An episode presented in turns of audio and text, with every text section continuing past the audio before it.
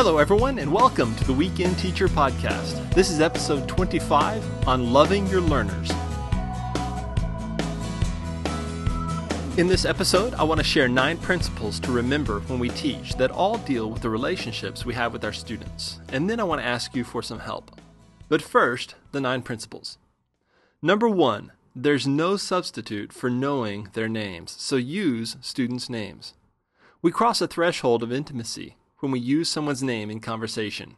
Instead of leaning on a generic greeting, when we speak the one word that's most important to that person, their name, it's like a signal that the relationship is more than a casual or insignificant acquaintance. Using a name gives the relationship more permanence and meaning. Next, we should challenge the assumptions that we think we know.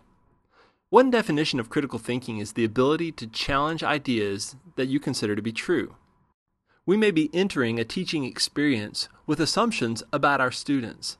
But to really know our students, we have to suspend judgment long enough to listen and learn. Which leads us to the next principle look at where they've been geographically, culturally, physically. We all bring the past, including our memories, with us to class. Some people may be coming off an all night shift at a hospital. Others are sleep deprived parents of newborns. Some may be immigrants trying to learn English. Others may have been rejected by another church across town, and they are now in your class. Each of these prior events will influence learning when you begin to teach them. So knowing where they've been can help help you serve them more effectively.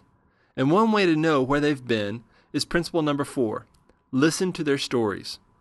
Don't make the mistake of always monopolizing the auditory space in your class.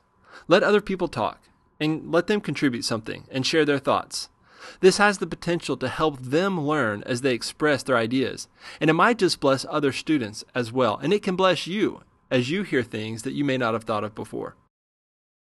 Principle number five use stories and illustrations that your students connect with. Use stories and illustrations from their world. Jesus did this so well. As the creator of the universe, he could have told parables about microbiology, electromagnetism, or aerodynamics.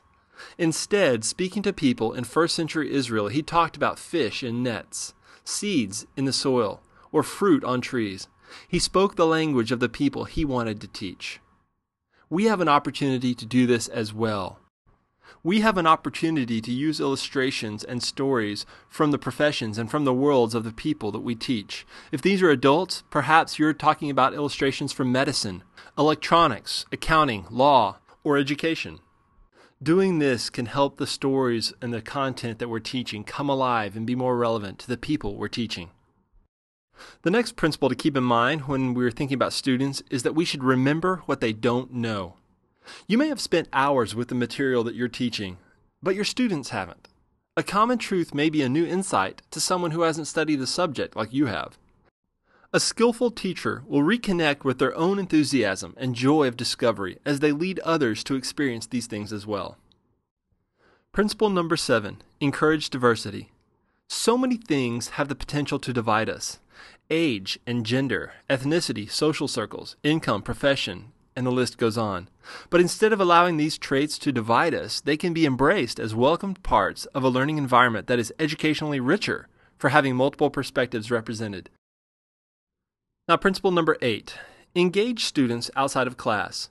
Build relationships with class members in their contexts, at their job sites, in their homes, or locations that they recreate. I see two specific benefits to investing in people outside of the classroom. First, it helps us to know them better and know them in the environments where they live.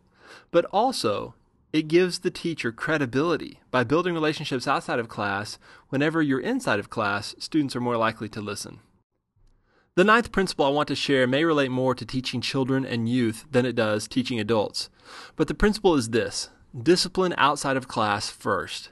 If you have an experience where you're required to address some behavior or action of a student, it's best to talk to that student, come alongside them with gentleness outside of the classroom, and address their behavior before embarrassing them in front of the rest of the class. If, however, the behavior persists, then I believe it's appropriate to call them out in front of the class. But when possible, I believe it's best to offer students the respect of addressing them privately. So there are nine principles to remember when we teach that all deal with the relationships we have with our students. Now, you might ask, why are there only nine principles instead of a nice round number like 10? And that's where I need your help. I invite you to consider what the 10th principle might be. When you think about connecting with students, what comes to mind? Please email me your ideas at theweekendteacher at gmail.com, and I'd love to share one or more of these ideas in future episodes. I'm Dr. Houston Heflin.